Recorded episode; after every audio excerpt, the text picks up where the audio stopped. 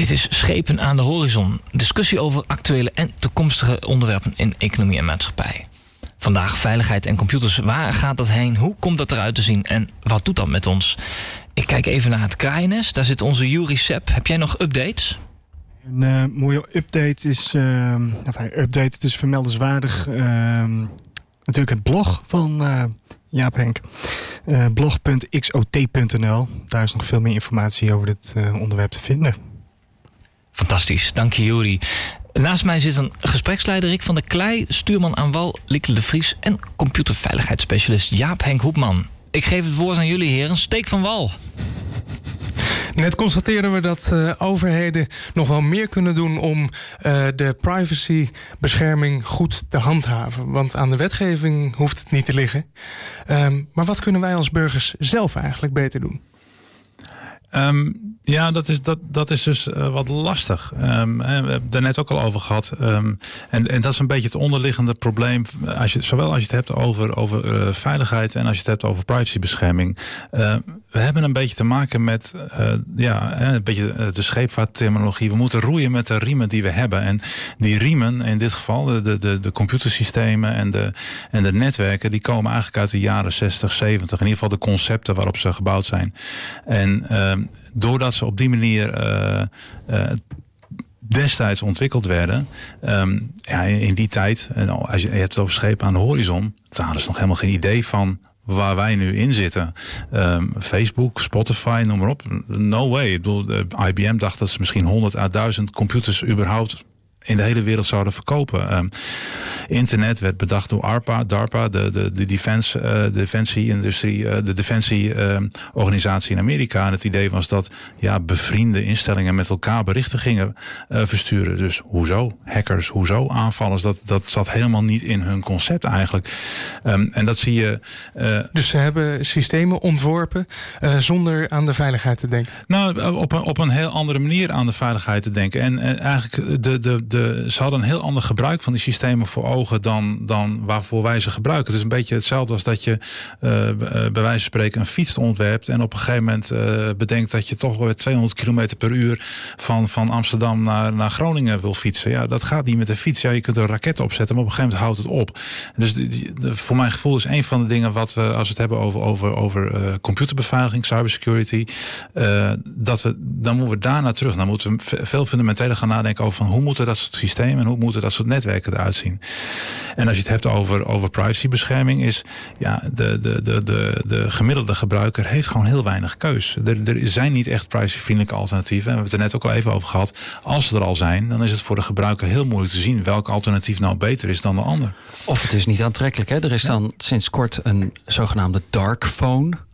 Een, ja, uh, de Blackphone bedoel je? Sorry, de Blackphone, ja. ja. Ik zeg het verkeerd. De ja. Blackphone.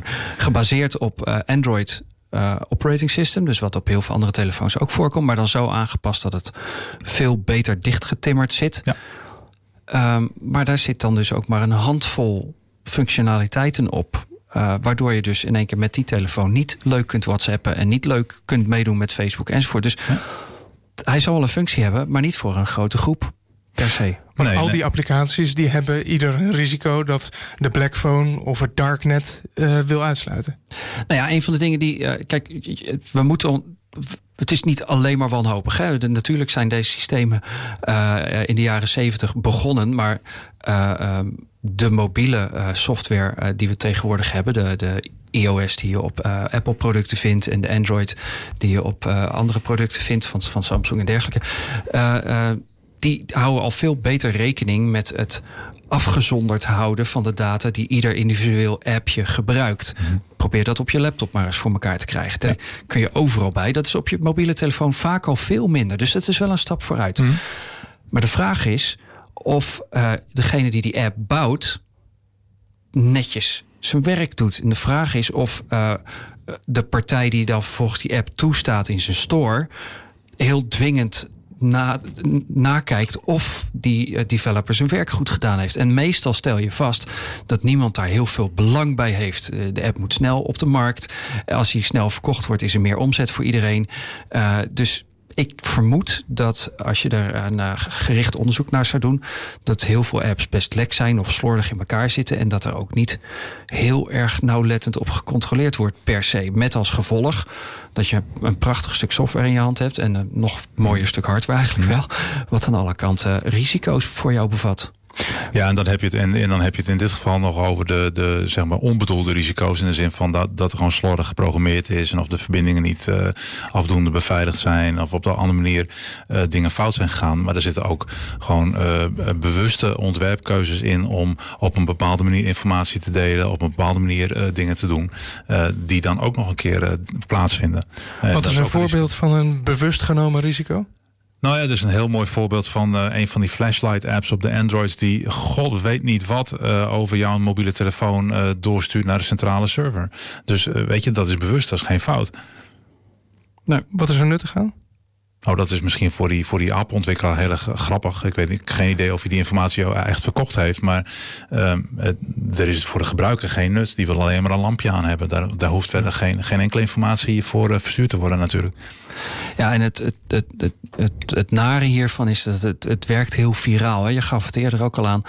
Als ik op mijn uh, mobiele telefoon zo'n leuke chat-app wil gebruiken, dan wil ik daar ook graag mijn vrienden in vinden. Nou, dat ja. heeft de programmeur bedacht. Ja. Dus die zegt dan van joh, druk even hierop en dan check ik eventjes jouw uh, contactenlijstje op je telefoon of die anderen het ook gebruiken. Ja. Maar ik weet niet zeker of hij dat alleen maar lokaal controleert en dat vervolgens heel veilig versleuteld uh, slim verwerkt. Of dat hij dat gewoon allemaal uh, blanco te lezen, zeg maar, uh, overkopieert. Dus ja. dat het niet alleen bij hem in de database staat, maar ook onderweg nog te lezen valt. Ja. En vervolgens is dus iedereen die in mijn contactboekje stond, die misschien wel heel erg gesteld was op zijn eigen privacy en misschien wel tegen mij gezegd had, Liekle, dit mobiele nummer mag je niet zo met iedereen delen. Die is dan toch in één keer ja. de Sjaak. Ja. Dus het is ook, het, het, je bent besmet voordat je er erg in hebt. Je moet het eigenlijk mijden als de pest. Maar, ja. maar die ja, maar optie hebben we niet. Dat, dat is, nee, meestal. Dat, dat, is geen optie. En, um, uh, nou, nou, een an andere optie dan uh, die systemen mijden is uh, nieuwe ontwerpen. Ja, goed idee. Doen jullie dat in Nijmegen? Ja, zeker. Dat, daar zijn, dat, dat doen ja, absoluut. Uh, Wat is een hoopgevend voorbeeld? Uh, nou, een heel mooi voorbeeld waar we mee bezig zijn is uh, iets wat te maken heeft met de huidige ontwikkelingen rondom de Nederlandse identiteitskaart. de, de, de, chip op je paspoort? Het chip, nou, je hebt een chip op je paspoort. Je hebt ook een, Nederlandse, een, een chip op een identiteitskaart. Maar dat ding is eigenlijk alleen maar bedoeld voor als je de grens overgaat. Maar waar men ook nu over aan het nadenken is, is van kunnen we die chip of iets wat we daarbij zetten ook gebruiken voor DigiD? DigiD is iets waarmee we kunnen inloggen bij overheidswebsites. Uh, is alleen vrij onveilig, omdat het eigenlijk username wachtwoord is. En nou, daar hangen toch wel heel veel verschillende diensten aan. Hè. Pensioenen. Nou, twee, maar twee jaar geleden zei de minister van Binnenlandse Zaken, Lisbeth Spies, nog burgers zijn zelf verantwoordelijk voor de veiligheid van hun DigiD. Nou ja, dat in het geval van DigiD, dat, dat, dat, nou ja, dat, ja, dat, vind, dat vind ik niet echt. Uh, die, laat ik zo zeggen, ik zou niet de verantwoordelijkheid voor die uitspraak willen, willen nemen. Ik bedoel, alleen username wachtwoord. Ja, je kunt heel veel proberen, maar dat, dat houdt op een gegeven moment op. Dat, dat, dat, dat, is, dat is gewoon niet veilig meer. Als je eenmaal achter een gebruikersnaam en wachtwoord bent, nou ja, dan ben, gekomen, ben, dan, dan ben je overal binnen. Nou ja, dan ben in het geval van DigiD ben je dan ja. dus binnen bij de zorgverzekering, bij de belastingdiensten, bij de, bij de gemeente en noem maar op. Uh, dus, dus de overheid is daarover aan het nadenken. Uh, alleen daar zit, een, daar zit een risico aan. Want wat, wat er dan gebeurt is dat er een, een soort uh, identificatieplatform ontstaat. dat je dus voor alle overheidsdiensten kunt gebruiken. En dat heel erg veilig is. Dat willen ze dan op basis van, van chipkaarten bijvoorbeeld doen.